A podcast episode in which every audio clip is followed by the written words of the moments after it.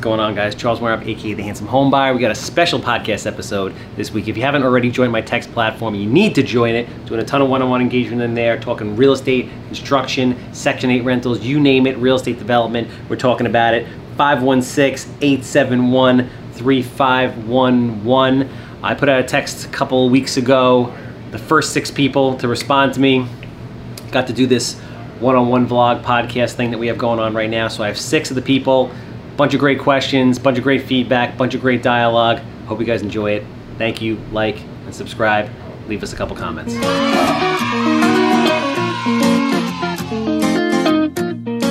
All right, and we are live, and we're live on IG. Look at this. Tech savvy, a Poland Spring bottle, a phone, and uh, some StreamYard. What's going on, guys? Welcome, welcome. My name is Charles Weinraub, aka the Handsome Home Buyer. We know this, aka Captain Permit. We know this, aka El Judío Maravilloso. And we're going to try something a little bit different today. So I get inspiration on my 5 a.m., my newly 5 a.m. bike rides. I go out there 5 a.m., which is miserable, absolutely miserable. But the good part is I get to slim down because I need to get back to my pre grad school 160 pounds, carved out of granite, looking like Michelangelo's David with a bigger dick. Um, but during that point, I also get to kind of listen to podcasts and get really cool ideas. So during last week's bike ride, I come up with this idea. I'm like, you know what?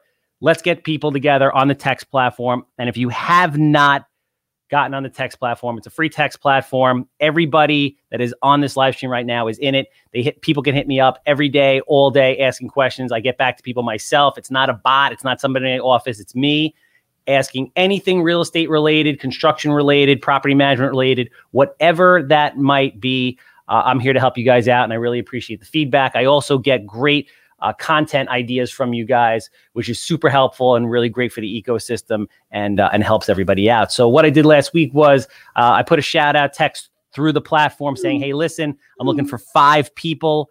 who uh, want to come on a live stream and essentially get eight to 10 minutes just to chop it up, ask me any questions they might have about, you know, real estate, anything real estate related. And uh, we want everybody out there in Atlanta to obviously be able to listen. So uh, I'm going to post in the comments section what the uh, text platform number is. You can also go to my IG. It's in my stories right now. Uh, someone that's in the chat, if they can just pop it in there. This way you can go there, you can join. It's free. Ask me any questions. And then probably once a quarter, I'm going to be doing something like this and I'll put out a blast. And the first five people that jump on are going to um, be able to do this.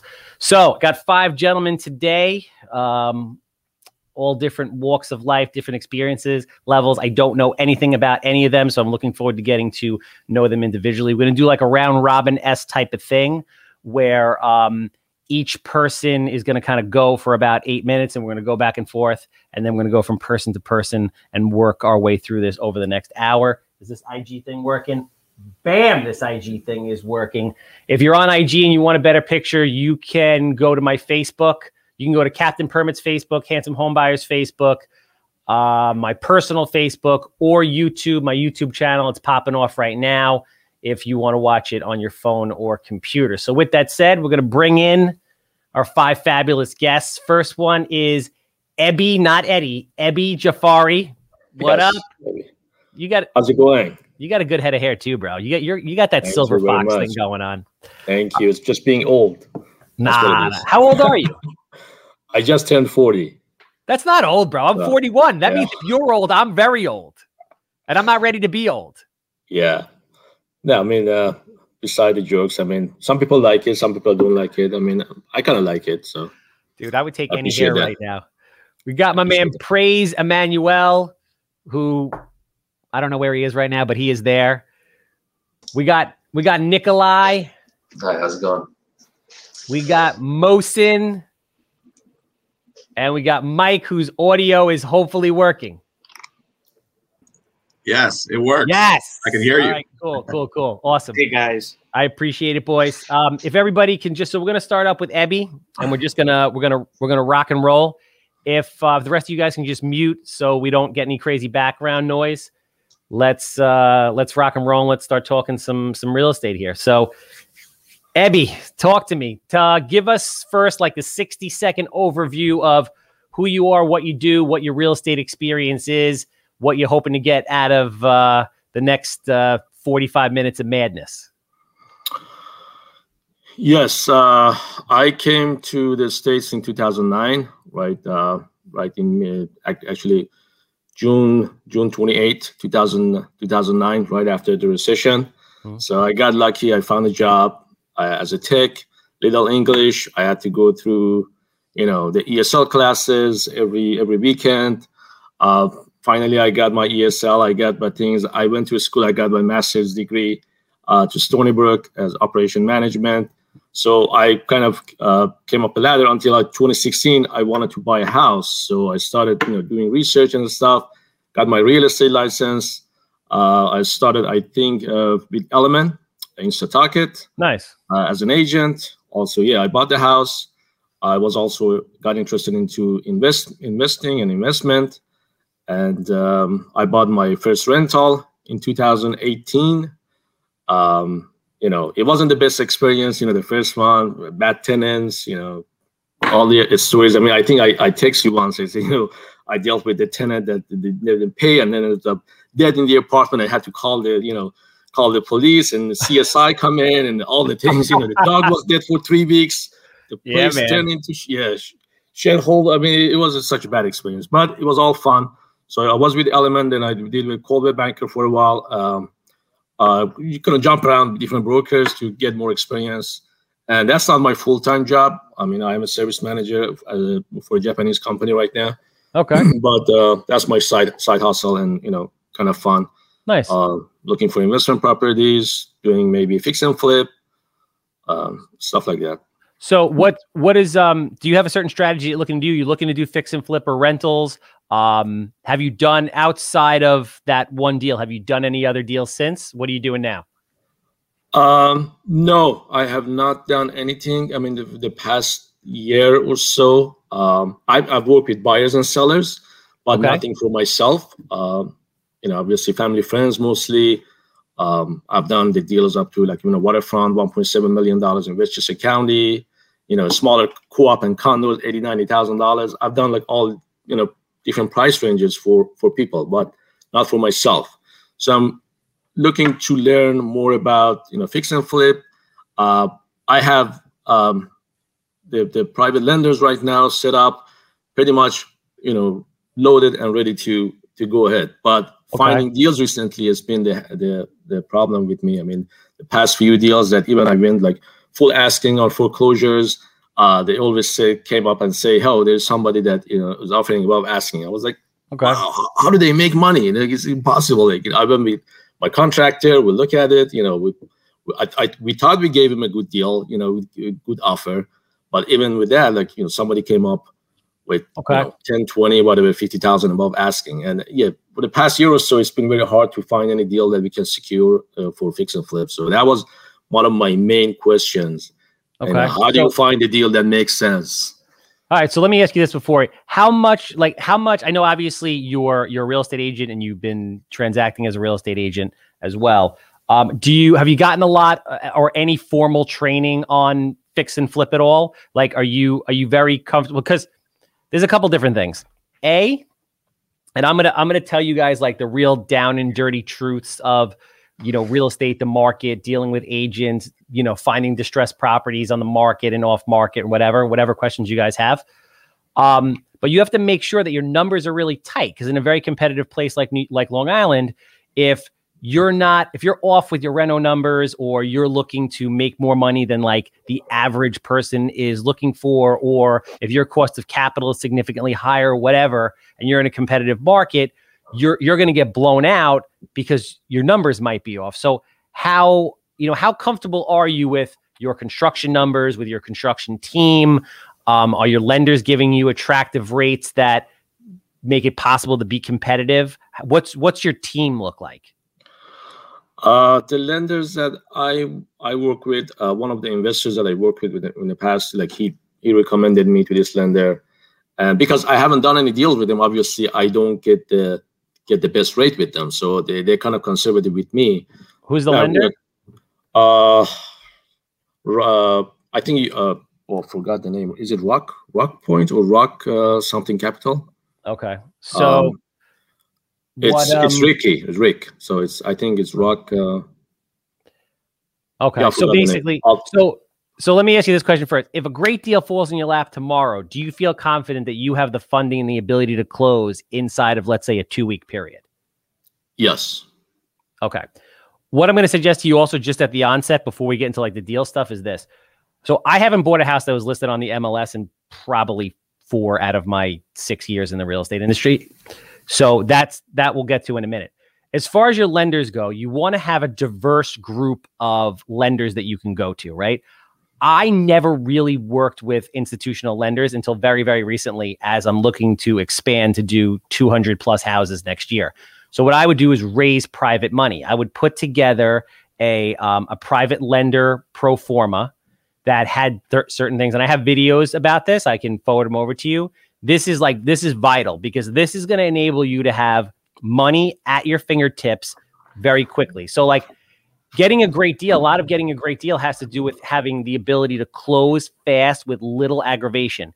When you're working with people that can supply you with deals, you want them, you want to treat it as an experience. You want to make the experience so pleasant for them that they don't want to go anywhere else. Even if they can get more money, they don't want to go anywhere else. Because the simple fact of the matter is, it is very difficult to find guys that deliver for all the bullshit, right? For all the people that are like, I want deals, I want deals. Super hard to find guys that convert, do what they say, and are quick. So, and I'm happy to help you out with this. You want to develop a private lender package so you can start pitching normal people. Like my lenders are anywhere from kids I played freaking PAL baseball with to guys that own hedge funds and everything in between. And the great thing about that is this when COVID hit, I had a ton of money on the sidelines with these people, and I bought 17 houses in March when COVID hit because those private lenders, like the one you're speaking of, didn't have any money. They their credit lines got frozen. So you don't want all eggs in one basket. Plus, a lot of those people, if you've never worked with them before, they have heavy fees, the rates are high, appraisals, it takes them a month to close. Nobody wants to deal with that. I can send an email and close on a deal the next day. My buddy calls me up, yo, you want this house? Yes. I emailed le- one of my lenders, hey, you want to fund the deal tomorrow? Yes. Call up Brian Melnick, send the group email. I have all the attorneys in place. They send the wire, done. So that's like a vital part of your infrastructure, right? Um, and forgive me if we don't actually get to the deal part with you, because I know that elite probably everyone's going to ask about deals on here. So we're definitely yes. going to talk about deals, but definitely. I want to talk about other stuff that people don't think about. So now think about the rest of your professional team. What about so this is what I want you to do. I want you to go out there. Here's your here's your your homework, right? And I'm going to email you the framework for the private lender package. I want you to put together the framework for the private lender package. And then I want you to start having conversations with people. All right? I want you to put posts out on social media about, you know, what you're doing and people will start reaching out to you. But there's a lot of people out there with money, and you're a, a very valuable commodity. There's a lot more money chasing yield than there are people like you and the rest of the people in this group that can actually make the money. So, what I want you to do is, I want you to put that framework together. And then I want you to actively interview three different institutional lenders, right? And I want you to get their term sheet, their rates. I want you to see you know how long it takes them to close what the ancillary fees are is it a recourse loan? Is it a non-recourse loan? And i want you to build the financial backing so that when the deal comes you're ready and you have like a stable of people to go to for money. So you feel comfortable pulling the trigger as opposed to pulling the trigger and then being like holy shit where am i going to get this money from? Um, the second thing I want to ask you before we wrap this up and then move on to uh, to praise is um, what does your construction relationships look like? So we took care of your money, great. We got the house, great. Who's fixing this house? I uh, I built uh, I finished my basement, you know, a year ago. So I interviewed a lot of people and I worked with a lot of people and you know i started like you know getting like electricians you know these one two three i, picked the, the top three from that projects and interviewed them you know got estimates and I did a couple of other works with them. After that, you know, I recommended to a few people. I got their feedback. So right now, I'm in a position that I have a good electrician. I have a very good plumber. Um, I have a very good uh, general, like a contractor or handyman, can do little things here and there. Um, you know, the mason guy, I have a very good uh, guy. If I need to dig something, I have a guy that can come in with uh, with his backhoe and a bobcat. So uh, I kind of put the, put a team together. I haven't done a lot of work with them, but I've done a couple of times in a couple of different projects with them so far. Okay, so let me ask you this question: How many hours a week do you work at your regular nine to five job? 40, 50 hours. Okay, and how much time do you spend every week working with buyers and sellers to to get them houses? It's mostly during the weekends and, and after you know after five okay. or six o'clock. Do you honestly believe that you and, and this is a real question do you honestly believe that you're going to have time to literally gc your own flips while doing all of that? No way. Okay.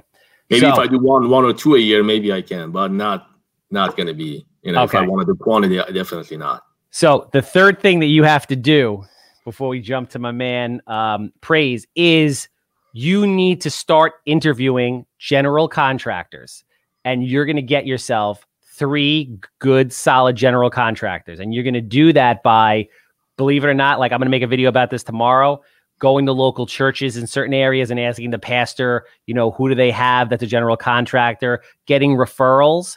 Because again, the deals we're going to get to at some point during the next 40 minutes, 50 minutes. But if you don't have these other components in place, it's going to be a nightmare. You know, preparation is like 95% of it. So I want you to private lender package to start talking to people. Go out there and um, get three institutional lenders, and at least one of them, if not two of them, be locally based so they understand the market so they can move quicker versus like a Finance of America that's huge and, ba- and owned by Blackstone, but they don't know Long Island from from anywhere.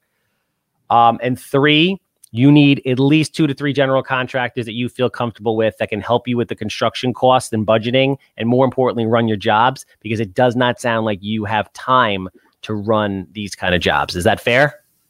Yes, absolutely. All right. So um, let's get back. Let's go to my man Praise. And again, obviously through the text platform, any questions, but we are definitely going to get to the deals. I promise. Thank you. I appreciate right? that. Thank you. You, you. you, know what? You're like, uh, Elon Musk for me. You know, I, I, watch all your videos. I follow you every day.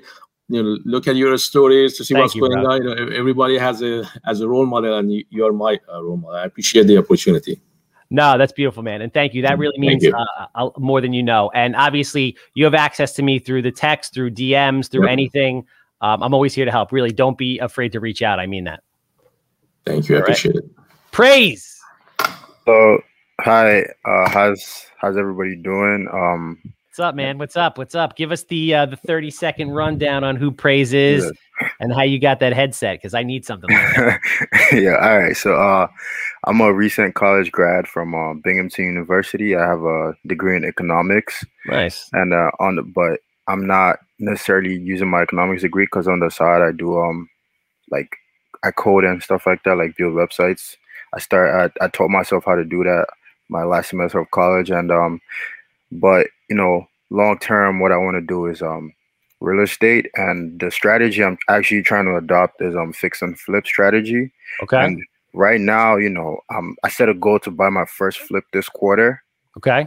And so far, I haven't really done any off market like marketing and anything because of you know I know it costs money to do that, you know. So what I've kind of been doing is I've been like on Zillow, like targeting for sale by owner properties. Um, yeah, pretty much for sale by owner properties, and I've been able to f- like get like three solid leads, but it's just you know the price point was kind of high because I'm kind of working with I'm I'm kind of working with investors, and you know it's like like w- when you were telling Ebby like, oh, your team, your team, your team it just made me realize like you know i'm not you know solid because it's like I, I just rely okay if i find a deal i'll bring it to the investor. If he likes the price we partner with it.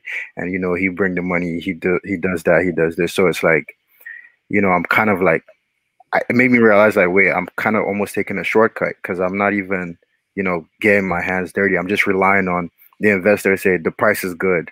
And then boom, all right, let's do the deal. But so far, you know, I haven't been able to, you know, lock up any of these deals and all right, so let's let's back it up for a minute because you you said a mm-hmm. lot of really interesting things that we can kind of touch upon.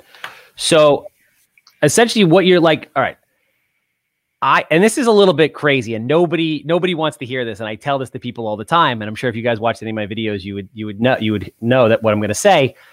I trained with Carl Chavone for like three to four years before I ever did a deal, before I was even ready to do a deal. And then it took me a year of making offers every freaking week to get the deal.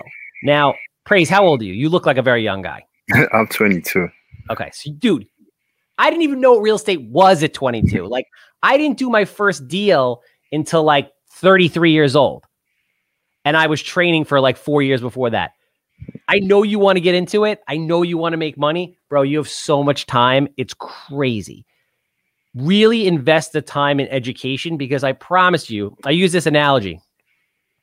If there's if there's a 10-year block and you want to do 300 flips in 10 years, you could spend you you could spend four years getting education and do 300 deals in the next six years and crush it and make a ton of money. Or you could try to just do deals out of the gate and then not and, and not even do you know 25% of that and lose money and have a rocky road and it'll be a lot harder. It makes sense to put the time in up front to get the education.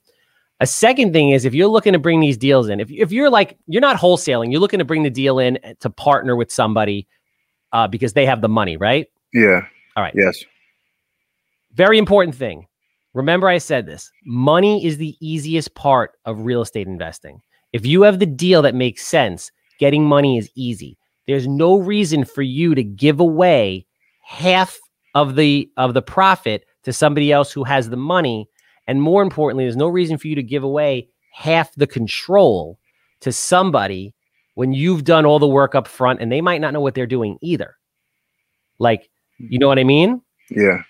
So Yeah. the important thing is for you to get the education so that you could do it on your own. Now, just in regards to wholesaling, because here, here's the thing: I buy houses, I flip houses to buy rentals because rentals will change your life. You change change your kids, kids, kids' lives. It doesn't matter how you get the money to buy the rentals. Are you interested in buying rentals, or you just want to do flips? No, the yeah, exactly what you just said. I want to use the fix and flip to fund rentals like apartments and stuff like that in the future. Okay, so here's the translation, right? The translation is you just need money to buy rentals. Doesn't matter where it comes from. Could be from building an unbelievable uh, marketing business, doing websites, whatever it is, right? So just make sure that you really love fix and flip. Don't do it because you're like, oh, I can make money and it looks sexy on TV or whatever. If you really love it, like I can't breathe without it. That's why I do it. So just make sure you love it. If not, all you need is money. I mean, I do like it because you know my my dad he used to own a construction company back when I used to live in Nigeria, and just growing up around there, I just you know really like liked it. So it's like that's why I don't really want to do wholesaling because I you know I I don't like it, but Okay. like fix and flip, you know, design stuff like that. I'm really interested in that. That's why I'm like just heavily like going for fix and flip and not oh wholesaling or the other like avenues. But the long term goal is to buy um you know rentals. Okay. So just understand that, yeah, you can. Another important thing with the education is like I buy rentals with none of my own money and then refinance them and have none of my own mo- money in the deal. If you learn the structure of how to identify and build value within a rental, you can get into deals with no money in your own pocket. You can raise the money and then renovate and then tenant it and then go to a traditional lender and they're going to refi you out up to 75% of the value and just as long as you there's a spread there you could take all the money off the table give it back to your investors have 25% equity in the deal and be cash flowing every month and then just keep repeating the process so that's why like the knowledge is so powerful because with with you don't even a lot of times you don't even need your own money if you can find a good deal and you know how to identify it right Yeah. In, in regards to the education, I actually signed up for um East Coast RIA and I, nice and I, I did like a um complimentary coaching call with Carl because Yep. you always you always talk about him. So you know, so right now in terms of education, so I'm kind of working on that. But I was you know I was looking to like just push forward and just get it going, but you know, like what you said, like take some time to actually like learn it so I don't get like burnt out. And I actually do have one one question. Sure, yeah, like, hit me, man. Like two questions. So yeah, I know there's gonna be like a wave of when the ban is lifted in September. There's gonna be like a wave of foreclosures. You know, so how how could I like benefit from that? I know it's it's gonna be a lot of deals coming out. Like, how could I you know eat from that? All right, so the ban. I mean, if I was guessing, and I'm not always right, I don't have a crystal ball. I don't think the ban's going to be lifted in September. I think Uh, it's good. I think with the current administration, I think it's going to get pushed again, probably into next year. You know, same thing with like evictions. I don't think they're going to be evicting people until like next March. And I don't think they're going to be able to do foreclosures. They are actually doing foreclosures right now um, on vacant properties. So they are auctioning off vacant properties. And auctions um, is au- auctions is is one model of getting um, getting deals, but you really have to be doing like 30 or 40 different things consistently well all the time to get good deal flow. But you can actually be going to auctions now.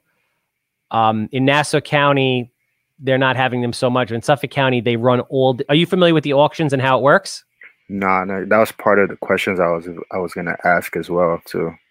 Okay, so let me let me leave you with this. So, and, your thing, what you know, your homework is, and I, I want to, you guys to kind of report back on me on to me on how this stuff is going. Is um, so there's a couple different auction providers. You can go to first of all, there's online auctions. Do you know about that? Yeah, All right, so Hubzu, Xome, Auction.com, yeah. I, I know Check auction.com. Auction.com, Hubzu, H U B Z U, Okay. Xome, X O M E. Now, Mm. also, um, there's a company called Long Island Profiles who sells the lists of the auctions that are coming up.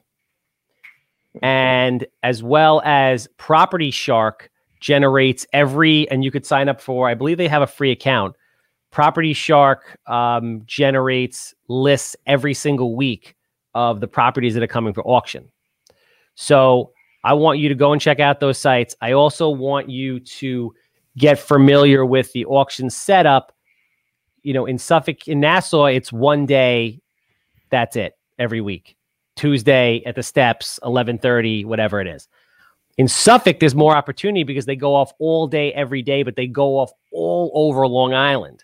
So it's like Babylon can have one at like 8:30, then 10 o'clock, then 2 o'clock. Then there's one going off in Brookhaven. There's one going off in Islip. There's one up in Huntington. So I want you to get more familiar with how auctions work, who you have to make the ch-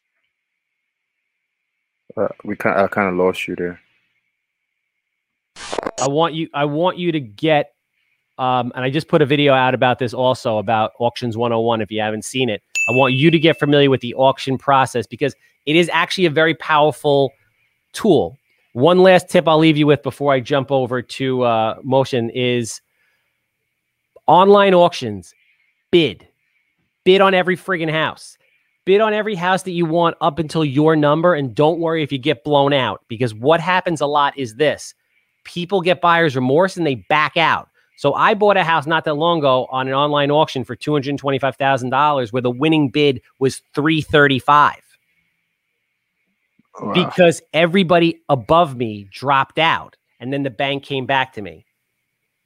wow. The thing that makes it even crazier is the person that was living in there who got foreclosed on had a new husband. When I talked to them about leaving, they wanted to buy the house. I sold it.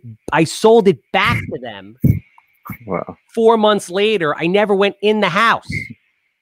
Wow. bananas, bro. So Yeah, check out crazy. the online auctions, do that. Um, keep in touch with me on the text platform, and we are going over to Mosin. Mosin, Hey Charles, how are you? I'm good, man. How you doing? Great, great. Good to have you on the show.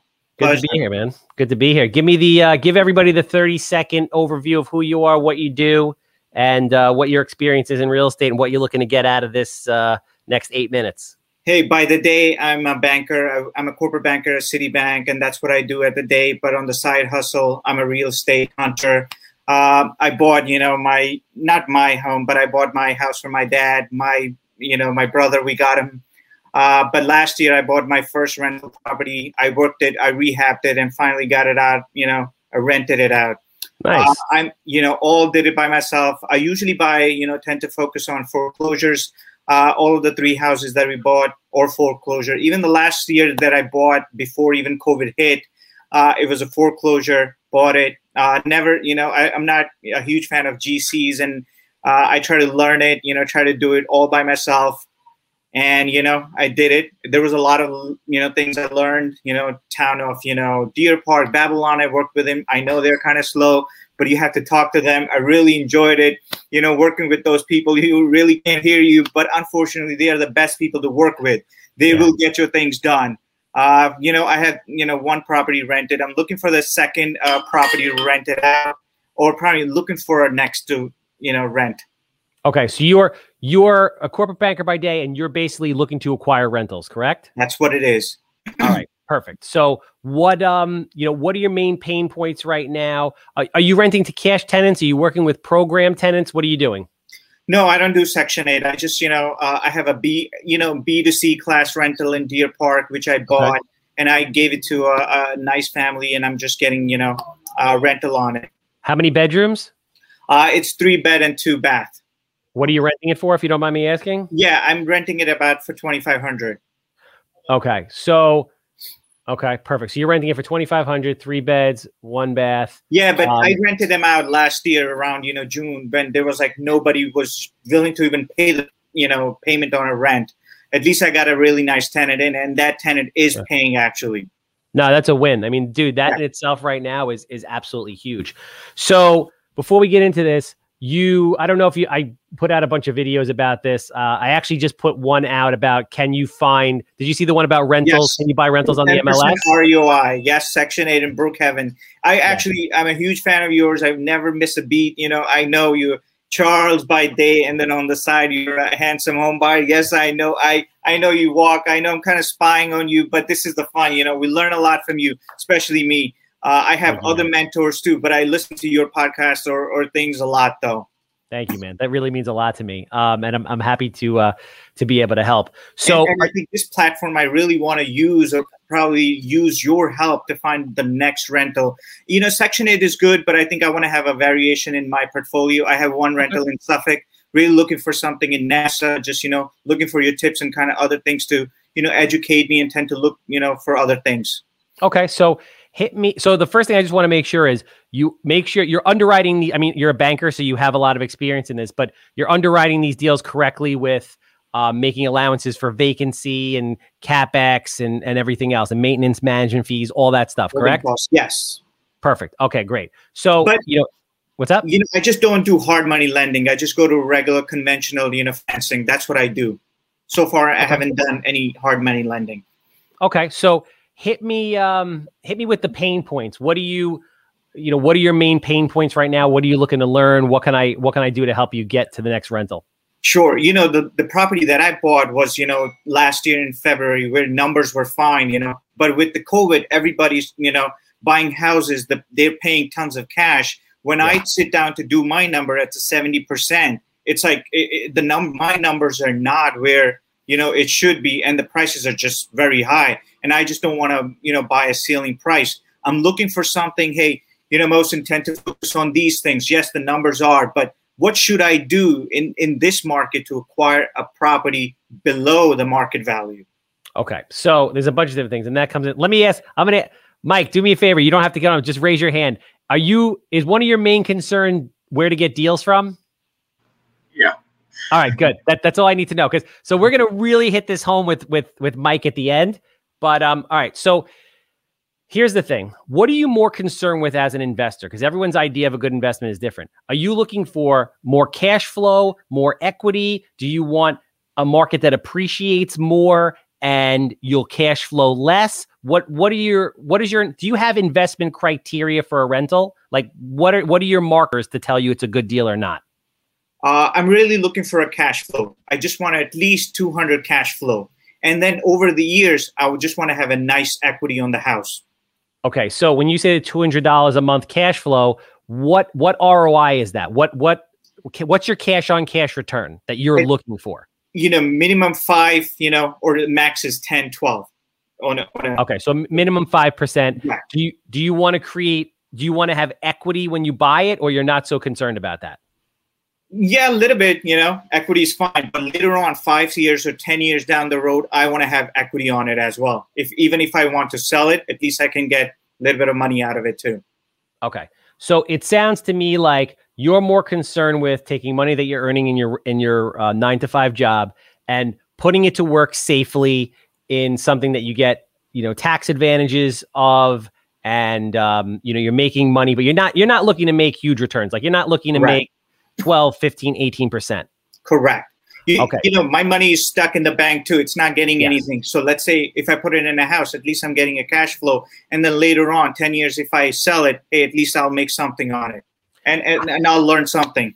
How many properties ideally so how many properties ideally a year are you looking to buy? And at what price point you know, my goal last year was to add one property every year to okay. my portfolio. So right now I'm 30. So by the time I'm 50, you know, I'm ready to retire. I will have 50 house, I mean, 15 houses, and that will kind of, you know, give me a cash flow to, you know, send the kids to college and something like that. So just thinking it loud, you know, these yeah. are the plans that I have. No, this is great. So, all right, for somebody like you, believe it or not, really easy to find deals if you have you know the the time to kind of like put in in search because you're not looking for like massive returns. There there is some restrictions with doing rentals in nassau. I have a lot of rentals. I have like about 100 rentals at this point that i've bought over like the last three or four years.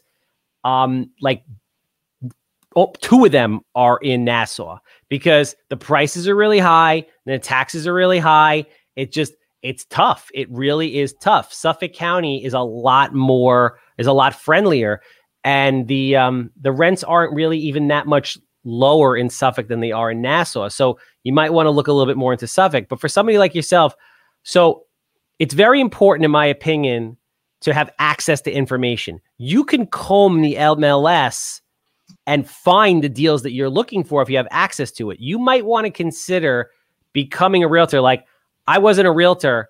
I but I had I had access to Stratus to the MLS. So I would sit there for hours at night combing through and I would set up drip campaigns. So every day, even now, I see the new deals that hit the market, hit the market. If you're doing that every day and you're looking for kind of like a sweet spot, and I'll give you an example. Let's say you want to buy a house for like $300,000. I would search houses up to like 375, something that's like a little bit higher than what normal investors would look at, but low enough that it's like close enough to your strike. And if you put together like an Excel spreadsheet where you could quickly analyze these things, buying one buying one rental a year for you just off the MLS, assuming you have access to all those deals, is going to be a cakewalk.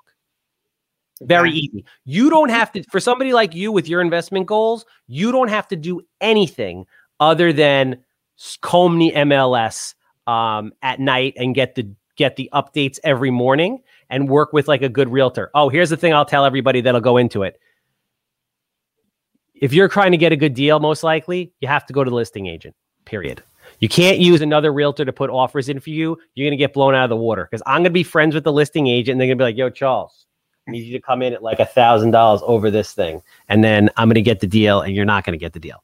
Yeah. And, you know, for the past, you know, one year, I've been following on Zillow, Redfin. I just contact the the listing agent and I tell them I don't have a, a, agent. Can you represent me as a seller and the buyer agent? You know, let me know what I need to do. You know, my strike point is no more than 400 and then minimum is 300. That's decent, you know, Long Island price. Uh, especially in like New Hyde Franklin, you know, Square. It depends what neighborhood though. So I'm really striking for you know Nassau. So I have a portfolio, one house in Suffolk, one in Nassau, and then kind of you know once I get more, then you know I'll be like you one day with no here and massive amount of rentals. so what what I'm going to leave you with is don't sleep on Suffolk. I would really like you to have a little more focus in Suffolk. I think you're going to get better deals. I really would encourage you to potentially get your real estate license to have access to Stratus and the back end stuff to get better deal flow. Um, this way, you have quicker information coming to you, and I guarantee you, you're going to uh, you're going to go get those deals. Great. Thanks, right? Charles, for all the Listen, advice here. I really appreciate you. Definitely stay in touch. I want to hear about what you're doing. Um, we are going to Thanks. Nikolai. Good afternoon. the man with the with the magic hair. Yeah, I, I see. um, so I was born in New York City, and and my parents uh, actually came here as immigrants, and I at 10 years old I got moved I moved to Suffolk County. So and I love it here, you know, Long Island is like beautiful and uh, you know, well, generally Suffolk County uh, the closer you get to the city, it just gets worse and worse. But but uh, you know, other than that, it's uh, I'm you know I'm still in school. I'm still in high school. I'm 16, Jesus. and uh, I'm gonna be 17 this year. Be a plumber, dude. Best no. advice I can give you: be no. a plumber. No, no. Be a plumber. Be a plumber who does real estate deals. If I could go back, I would be a plumber. Keep going. I, that's that's that's already that's past. That, that that's too late now. I mean, I could look into it, but it's really not my thing. um, what are you What are you looking to do in real estate? Well, I would like to, you know, like amass rental properties and starting, you know, starting at 19 and 20. Um, maybe one one or two deals every year, and and you know, accelerating after that. Okay. But the thing is, I would like to get in uh, into the real estate industry, like as a real, you know, as a realtor in the beginning. Okay. A while, I I might go to college, I might not. It depends on my um, like depends on my decision whether I should go to the military or not.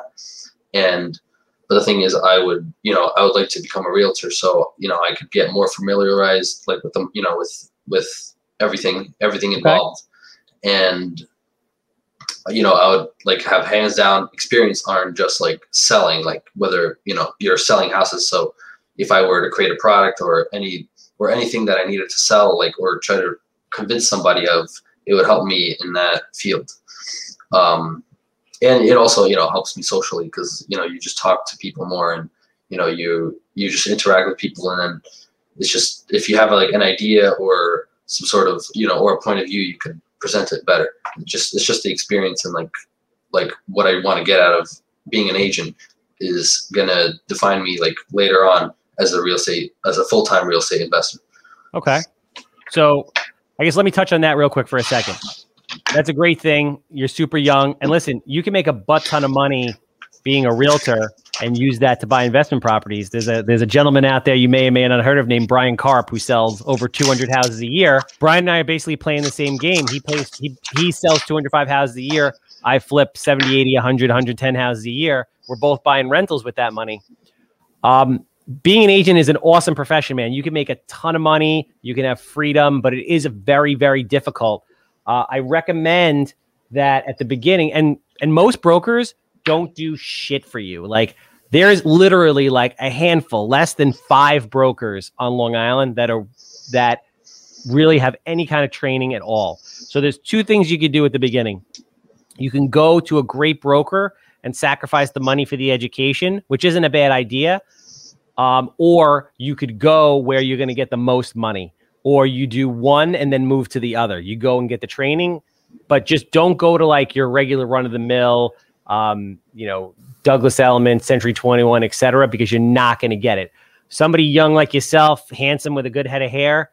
Um, if I had to recommend the perfect training ground for you as a realtor, it would be Dan O'Neill's team, bro. You know Dan O'Neill?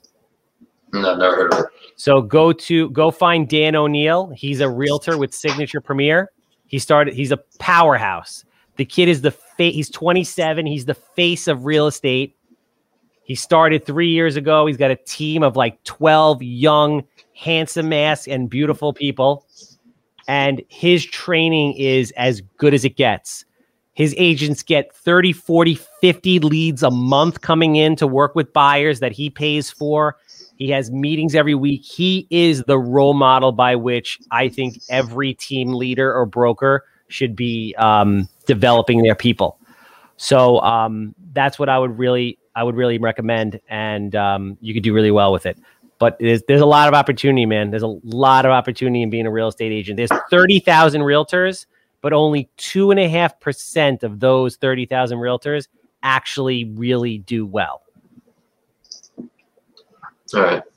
All right. Yeah, I appreciate that. Um, yeah, I actually like saw that Brian Karp podcast, like, you know, in one of your podcasts. I don't know if you created more than one, but I definitely see one because like you know because like that's like one of the interests like you know the like the title of the, the YouTube video, you know, is just like yeah. you know, real estate agent or you know, this guy sells like two hundred thousand. I see his like Bananas. sign all over the place. Yeah. So follow definitely follow him and definitely follow Dan O'Neill. Those are the two those are the two one hundred percent to follow for sure. All right, awesome. Um, I do have some questions actually that I brought with me. Hit me. And this is, you know, more into like the flipping and I was just curious like more about the flipping aspect of houses and uh, I want to get into like just learn a little bit more of like how the construction and everything else works because I don't really know much about it. Okay. So, um, and I'm always like my parents like always say like about with rentals and stuff like that. No, none of the tenants ever pay or anything. So I would like to ask you how many, how many, like what's the percentage of your tenants that actually don't pay? Every one of my tenants is paying right now and has paid through COVID. And there's a number of different reasons why. I give them a really nice product we take care of them like the gold that they are. Millie, who is my rental agent, does an unbelievable job of screening the tenants based on criteria that I give her and just her street savvy of knowing who's going to pay or not. And I also do a very large volume of um, Section 8 CDC or program tenants because those people are much more likely to pay through these situations. You might get a little bit less rent, but as a landlord, you don't make the money necessarily if you're holding for cash flow on getting the maximum rent. You make the money on the people never leaving. That's what it is. Because even like if I'm getting 2350 and somebody else is getting 2500, the average cash tenant leaves every two years. The average Section 8 or program tenant stays 11 years, 11 and a half years. So because of that, you're making more money. Um, if a house is va- if somebody moves out, you're gonna have to paint. You're gonna have to do this. You have to clean it up. Maybe it's vacant for a month or two or three while you find the right person. Any any delta between what I'm getting and what you are getting is gone. So there are a lot of really good paying tenants out there. There's a lot of really good cash paying tenants out there. I'll give you another tip also. If you're going to rent to somebody who's going to pay you cash, use the three times my three times the rent net rule. So if you're meaning if you're going to rent somebody a house for $2,000 a month, after taxes, they have to be able to prove to you as a household that they make $6,000 a month.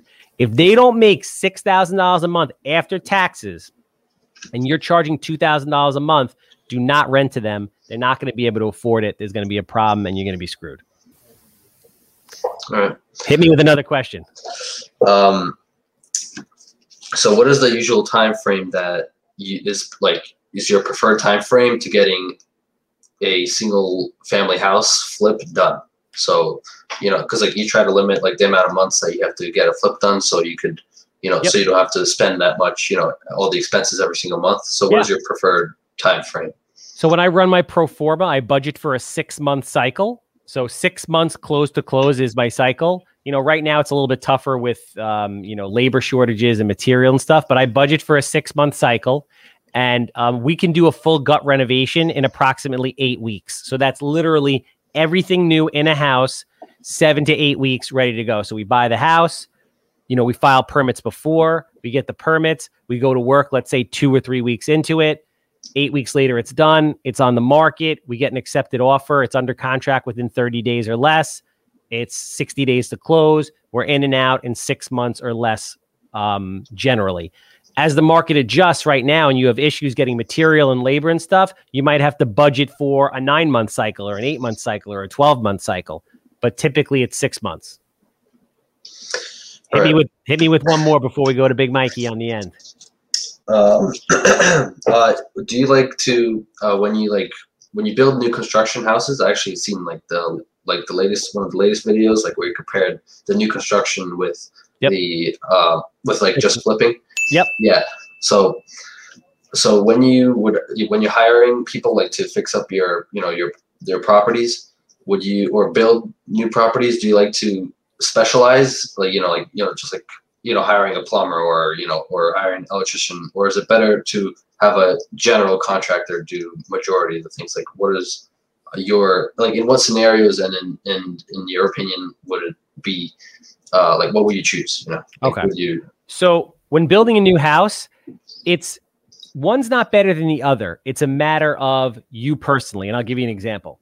Like, you know, Ebby is working 60 hours a week doing all this other stuff. He's not going to have enough time to GC a job and, you know, go out there and put bids out to three plumbers and three foundation guys and f- three framers and three insulation guys and three HVAC guys and three roofers and three. Pl- he does not going to have the time to do that. He's not going to have time to make sure they show up, check the work, do all of those things. If he also may or may not have the knowledge to know what he's looking at, right? So it's all a matter of you, your experience, and how much time you have. If you don't have the knowledge and you don't have the time, you can make a lot of money with a GC. Just you have to understand that the GC is going to charge you a fee and you have to negotiate that fee beforehand so that you know how to budget that. And then you're just going to take that off the top. So if your maximum allowable offer was $300,000 to buy this piece of land, then you know the GC is going to charge you $30,000.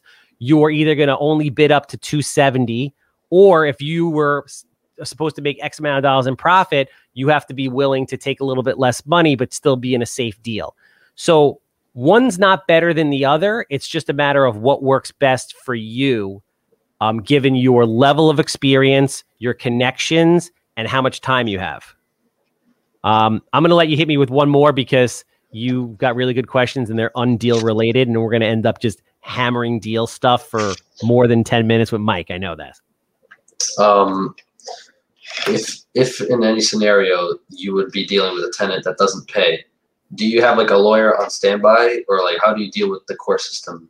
Uh, but I know in every county it's different. You know, like because like Suffolk County is like more uh, you know pro landlord compared to Nassau and the boroughs. But you know, like yeah, what is like the general like the general layout of what you would do? So I have uh, an attorney that I use for evictions. His name is Eric Habib, or AKA Eric Get the Fuck Out Habib. Um, and Eric specializes primarily in uh, in evictions. The, the the thing with evictions is this, guys. The minute you smell a problem, don't be nice. Start the eviction. If they end up paying or whatever it is, and you get back on track, you can always stop it. But the first micro sign of somebody not paying, and I mean to the letter of the lease, if they're 30 days past or whatever it is, you file that thing. You don't want to be three months, six months, nine months into it and then realize, shit, like I'm screwed here. And now you have to get into the eviction process. Act fast on the evictions. Hit hit me with another one, man. Uh, you kind of already answered this in the previous. You know, I think uh, you were talking to praise about this one, but uh, what is your future? What do you think about the market in the future? Like, uh, other than you know, you said uh, you know the administration is probably going to extend the the moratoriums and everything, but what is your like long term? Like, what is your five year or yeah, two year and five year like projection like of what would happen? What your what? opinion? Of what the market's going to look like, like values and shit. Yeah, yeah. Oh, okay. So, I mean, I, I can't say. So, this is what I believe. And again, I don't have a crystal ball. Um, I did, to pat myself on the back a little bit, uh, predict um, a recession of some kind in 2000 at Q4 of 2019. I was a quarter late and I had no idea COVID was going to ransack the world. I didn't even know what the hell COVID was. But there's cycles to things, right? And when you learn about this stuff, you learn that there's major recessions with eight year recoveries and minor recessions with two year recoveries. That's what we're in right now. Uh, I think the market's going to be great this year. I think the market's going to be great next year and probably great the year after that. I think, you know, four to five years from now, uh, somewhere in that neighborhood, we're going to have a really freaking bad recession. Typically, what um, governments do is they come in and, like with what they just did, just fill the world with money, which essentially stops us from going into a really bad recession, but just kind of sets us up for what's going to be a really bad recession down the road when you just can't stop it anymore. So, the good news for you is this you're young, you have a lot of time. Get the education, get ready. Because if you spent the next three years really learning, get your real estate license, started making some money, you could be 20 years old, knowing everything with a ton of connections. The freaking world goes on sale, and then you just start buying stuff. Also, one last one last thing before I go to Mike. Never get emotional about a deal. Never feel like you have to buy because the market's going up. The market goes up, the market goes down. It's not emotional. If the numbers make sense, you buy it. If the numbers don't make sense, you don't buy it. It's that simple and that easy. All right. You got a lot of time. You got a great head of hair. I hope you hold that forever. Um, I'm going to Mike. Nikolai, stay in touch. You're the man, bro. You're a sharp kid, and I have uh, I have a lot of hope for you. I think you're going to do big things. Oh yeah, I actually uh, just like to leave on this good note. Um, you know, my teacher, Mr. Hanlon, Ken Hanlon. Yeah, oh yeah, I texted you. You know, like oh shit, Ken Hanlon's the man. Yeah. Was I was I in your class? Did I speak in front of your class two years ago or no? Uh, no, I wasn't there. No, not two years oh, ago. Okay, I was, different one. I was, yeah. So, yeah, just this year I had him, but I actually had him in seventh grade, but I had him this year in eleventh grade as well, uh, for the first half of my year. But, but you know, he told me about you. That's how I, that's how I, uh, got, you know, figured you out. That's dope, man. That's cool. I'm glad you did, and uh, keep me updated on everything you're doing. All right, Mike. Hey, Charles, thanks for having me. Dude, thanks for coming. I appreciate it. Right. Now, um, give everybody the 30 second uh, overview of who you are and what you do. Yeah. So, my name is Mike Plachter. I'm a CPA, uh, 10 years of commercial real estate experience, Nice. and I'm looking to transition to be a real estate investor. Uh, that's my true passion.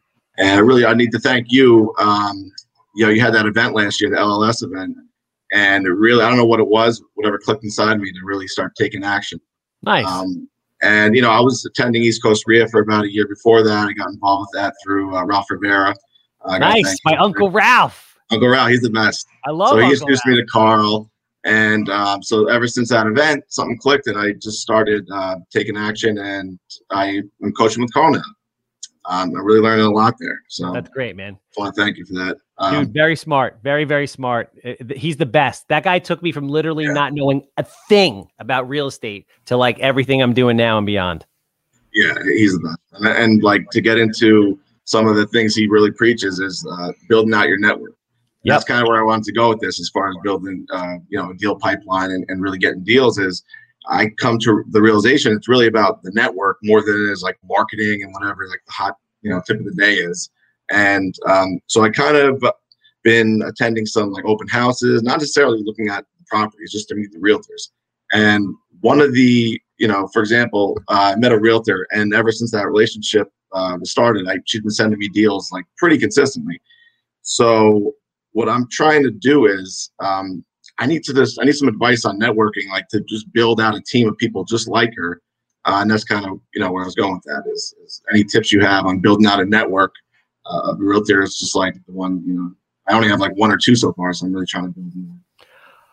Yeah. So awesome. And we're gonna we're gonna talk about that. We're gonna talk about all things deal related now, if that's cool. So uh very smart because here's the deal. I I built a, a, big business off of primarily relationships.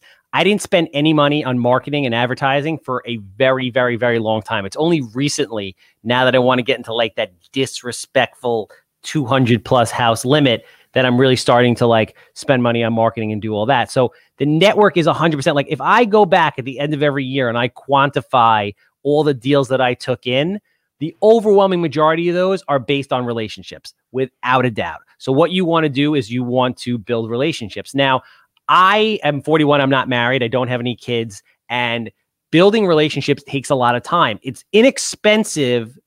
It doesn't cost you any money, but it, it takes a lot of time. So my first question to you is, I mean, how much time do you have? Are you married? Do you have kids? What's your your status? Yeah, I'm married with a kid um, and, and work a lot, so it's very difficult. And I, you know, I, I'll wake up early. I do whatever it takes. I wake up early, work on the weekends, go open houses on the weekends, whatever it is. Um, maybe during lunch breaks, uh, call people and network. You know, I'm doing a lot, but yeah, I only have so many uh, hours in a day to do it. So we're going to talk about deals in general. We're going to talk about you know networking and, and just meeting people. So you you have to be out meeting people. Like you have to set a goal for yourself. You know, maybe I can go out five nights a week, so I can meet more people faster than you. But you know what? Like you you have a different kind of life, and that's perfectly fine. But you have to set a goal for yourself. Hey, listen, I'm going to go out one night a week. I'm going to go out once every two weeks. Let me just tell you some stuff I did on the networking front, and then we'll get into all the other like um, like ninja deal strategies after. I would go on so social media. What what platforms do you have? Instagram. Um, I have a Facebook. Um, I don't really use it that much, as much as I should, but I do have an Instagram. Um, okay. LinkedIn. I do have a LinkedIn account. All right. So everybody on this thing and everybody listening needs to have every social media platform going: Instagram, Facebook, TikTok, Twitter, you name it. Right. And you like what I would do is I've met a ton of agents by literally like I would on the weekends if you can go out to every open house possible Bring your investment criteria and a business card. Shake the realtor's hand, introduce yourself, say, hey, listen, my name's Mike. I'm training with Carl, this, that, and the other thing. I'm buying properties. I would love to work with you. Here's my information. Then I would take their card. Then I would go home and I would stalk them on social media and I would friend request them and I would cre- in a not so creepy way, I would wheel like kind of weasel my way into their life. So they were constantly seeing me and hearing from me and all that. Take them out to coffee, hang out, have a good time. But here's the most important thing they're going to like you because you seem like a very likable guy and they're going to send you a deal.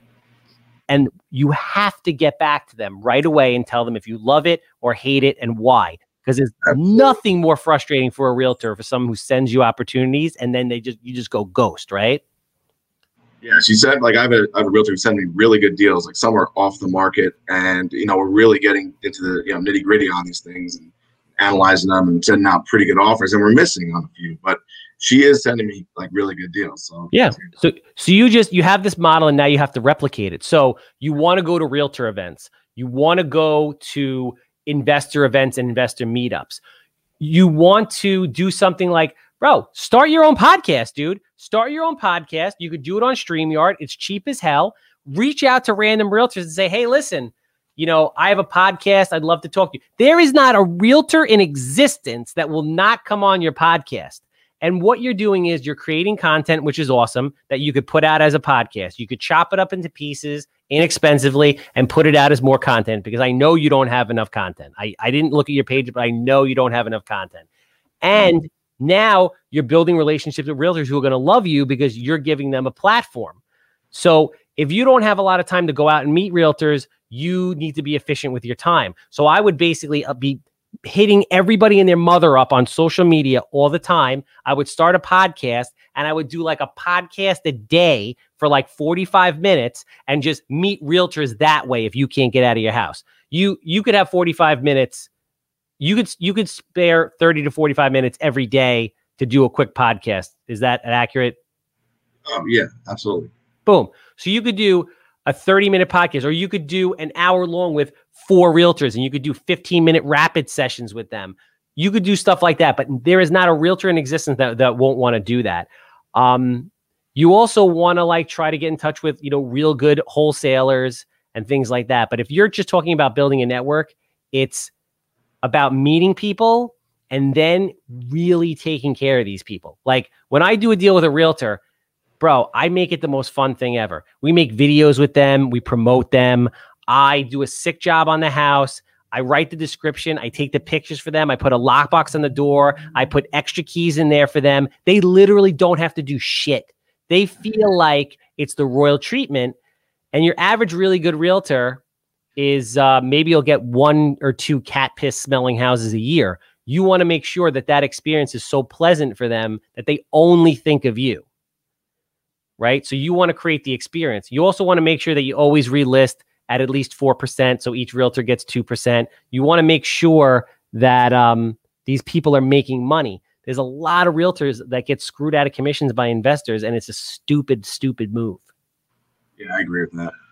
Um, so, I mean, if there's anything you want to talk about the deals, um, um, I'd love to hear because otherwise I'll just go into a, a different topic. But yeah, just.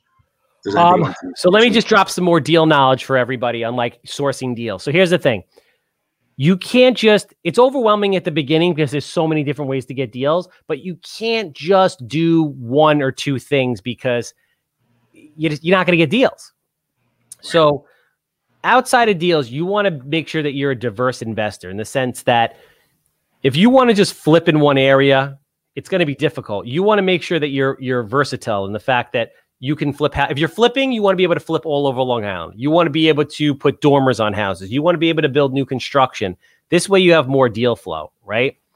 Um, when it comes to deals, there's a bunch of things. You could go to obviously auctions, like we talked about with Praise, who's uh, that's his homework, right? Praise.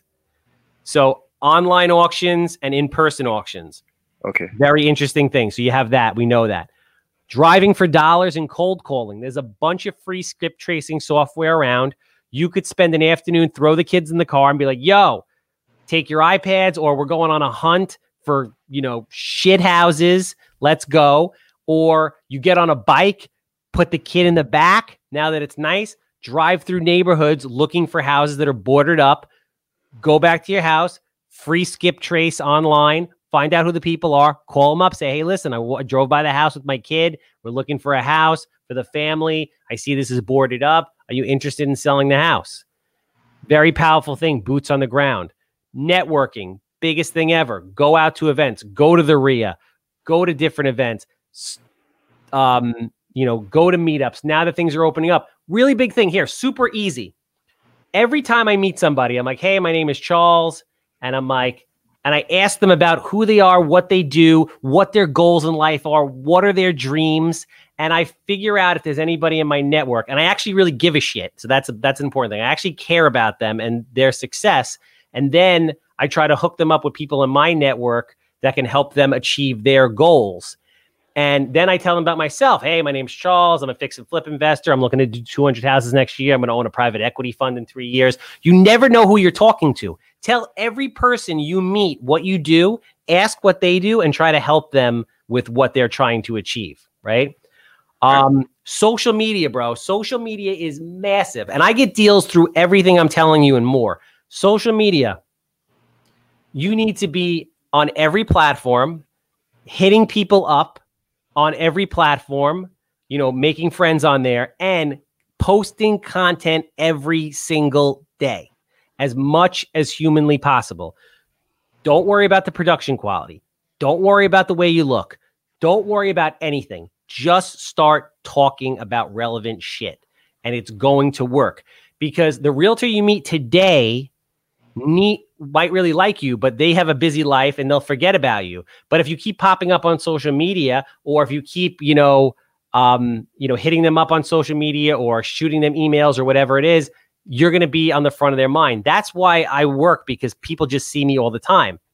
Um, constant contact or any kind of email blast server. When you meet these agents that you're that you're going to put on your podcast, or when you go out to open houses and you meet the agents, take their information, put it into a constant contact email blast once a week or once every two weeks. Don't do it to be spammy, but whenever you can, on a regular basis, send them an email about a house that you just did, or an interesting article you found, or a video from somebody else that you think could help them. Whatever it is, stay top of mind.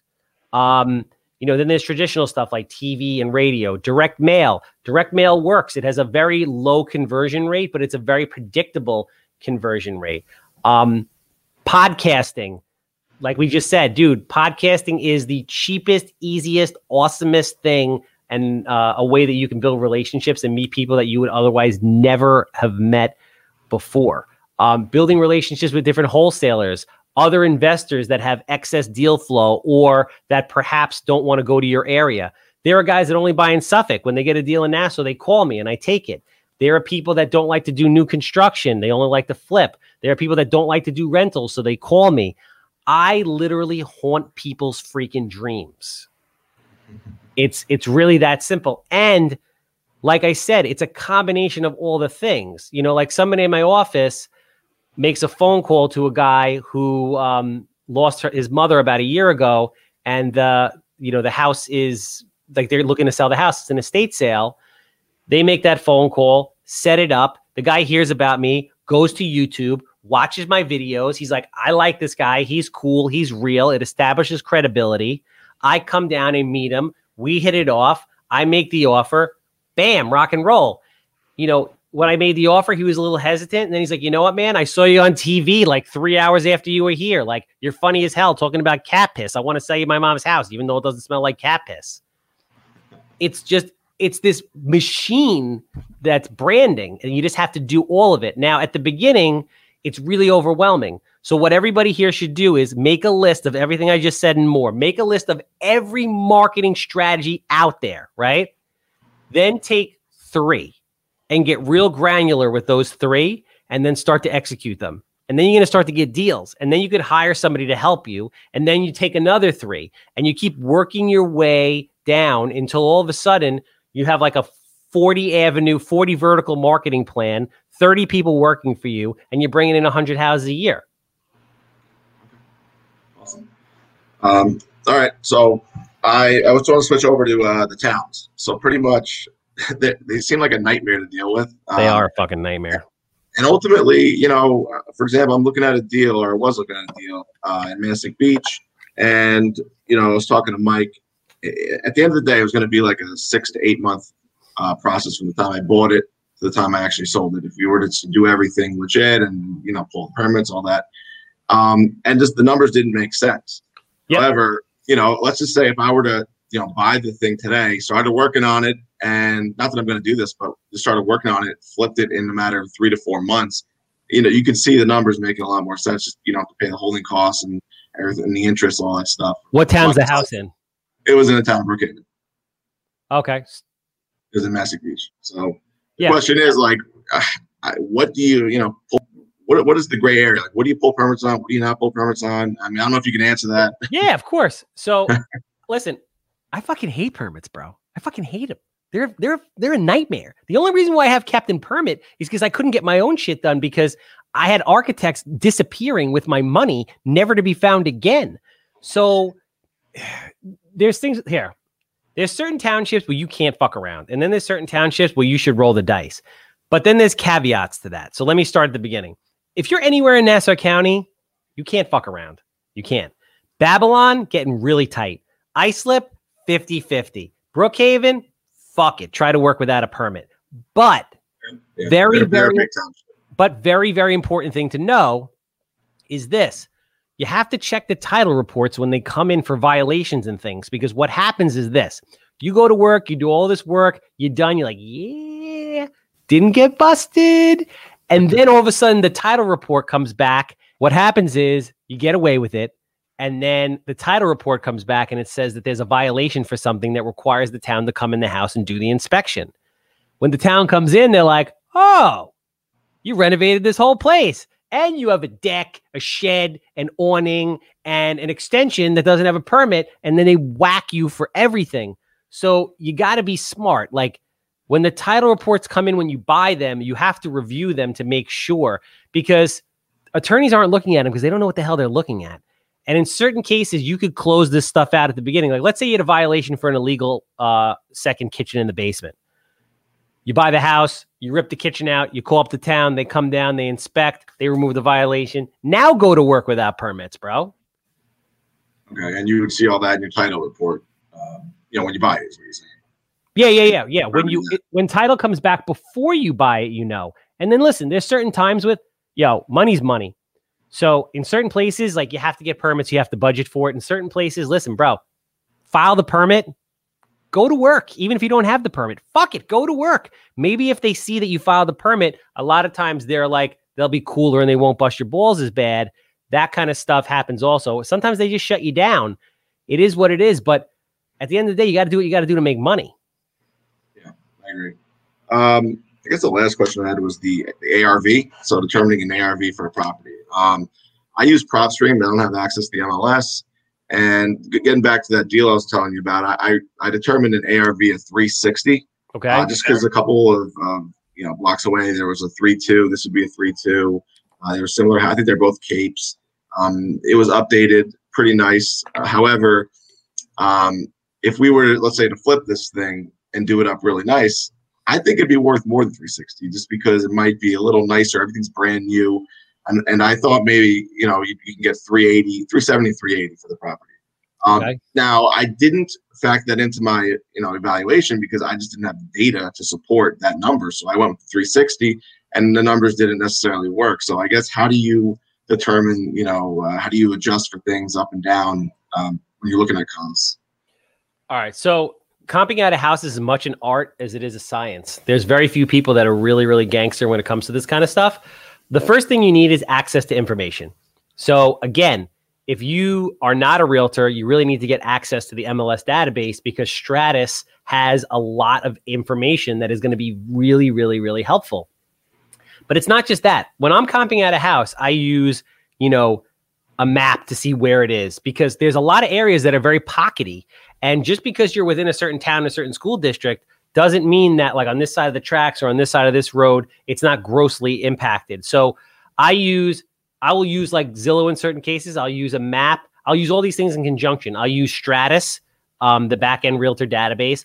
I'll use GeoData, GeoData Plus. Anybody can buy. Um, it's pretty inexpensive, and I'll use all those things. And you want to be looking at certain things like where the location is. Is it on a corner? Is it on a busy road? Um, you know, things like that. How does it compare to the rest of the properties in the area? Square footage, basement, no basement. Is it in, cer- in a certain pocket that sells for more money or less money? And that's that's the thing. I mean, typically, there's a bunch of different ways to to evaluate these things there's certain people that say, hey, listen, you take the median sales price of the same type of house and you add 5% for a renovated house. Um, for me, it's just a feeling. When I look at the data, I compare square footages, I get a feeling where the market is. Deductions. Let's talk about deductions for a second. I deduct for negative locations anywhere from, let's say, 3 to 25%, depending on the severity. And what do I mean by that? If you have a house on a busy road, if you have a house on a corner, if you have a house, you know, on a on a um, you know, next to a gas station, whatever it is, you have to look at the house and say, "Hey, if a mint condition house on a nice block is selling for 400, if I'm on a corner, I'm going to have to deduct let's say 5 to 10% depending on the market because everybody would much rather have a traditional backyard than a side yard. And the only people that buy corner properties are people from the city that don't realize it's a corner property or people that grew up on a corner property. If you're on a busy road, it might be a 10% or more deduction. If you're on a corner on a busy road, you know, instead of being normally 10% or 5%, maybe it's 15%. Those are the things that you kind of have to play with. But you really need access to information. You need time um, playing around with this stuff to see where different stuff sold. And you really need to look at a bunch of different mediums like Geodata, Zillow, and um, Property Shark and um, Stratus to really get enough data to to see you know what's this stuff really selling for. Okay. And are there any resources you would recommend to um, like to learn more about the comping process, or, or just uh, you were saying? No, it's just kind of a feeling like you're going to. Let's say you're looking to to combat this cape. Sure. It has no. It has. You're gonna you're gonna pull all the. All right. Th- actually, here's another thing too. You want to look at houses that are under contract, which is hard to do if you don't have Stratus, right? Right. So becoming a realtor to get access or getting access is really important. You want to look at houses that are under contract within the let uh, the last 90 days because even though they're not closed, you can check the days on market and things like that, and you can get a feeling for like where the market's going. Um, and you want to check houses that have closed in the last 180 days. But the go forward for me has actually become more of a tell than what's happened in the past. So, um, you know, that those things that you, you really want to look at. If if it's a three one ranch, if a three two ranch with a basement, you're going to line up all the three two ranches with a basement. You're going to see what the median sales price is if there's like, you know, eight or 10 or more of them. So it's a big enough uh, sample size. You're going to start comparing the condition of, you know, what they look like and what's selling at what number. You're going to look at the days on market. Obviously, the faster it sold, you know, the, the hotter it was. You're going to look at the market in general to see how many houses are listed on the market, how many of them sold, what's the available inventory, what's the absorption rate, is there 30 days worth of product, six months worth of product, 12 months worth of product you're going to compare the locations of is it corners, is it busy roads, um, and you're going to compare square footage. In the first time homebuyer market, three to four bedrooms doesn't really is not really command a bigger difference in price unless you're in like certain communities where they're like renting out parts of the house. And that's another thing. You know, when you're building the house, are you setting it up for that particular area and that particular group of people that are looking to buy? So it's as much as art as it is a science. You need access to all that data, and you need to spend time researching and seeing what sold. How long did it take? Why did this one sell for 460 and the one around the corner sell for 480? Is this one that sold for 550 an outlier, or is there something really special about this property? Is the zoning different? Can they put horses there? Is it 300 feet deep when everybody else's is 100 feet deep? What is it? Okay. So, um, okay. Uh, I'm sorry. That no, that was about it. That's the only question I had, really. Um, so. All right. Well, um, oof, that was about an hour and a half. I uh, I hope you guys enjoyed that. I I appreciate you doing this. Um, again, I want to hear from all you. As a matter of fact, what I would love to do if you guys are up for it, and you seem to be people that are into video, 30 days from now, shoot me an email with a video uh, with an update, like you know, questions and then also you know what you learned and what you've done because i'd love to do a side by side and respond to it and post it on social media. A i can give you more feedback. B it's going to be really cool for me to hear how this hour and a half segment impacted you guys. And um, i'm always here for you guys as a resource whatever you need. Thank you charles. Appreciate it.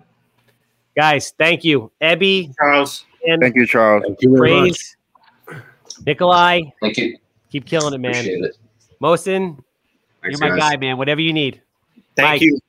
thank you guys Take have care. a great one Have a good Have a good. Bye bye.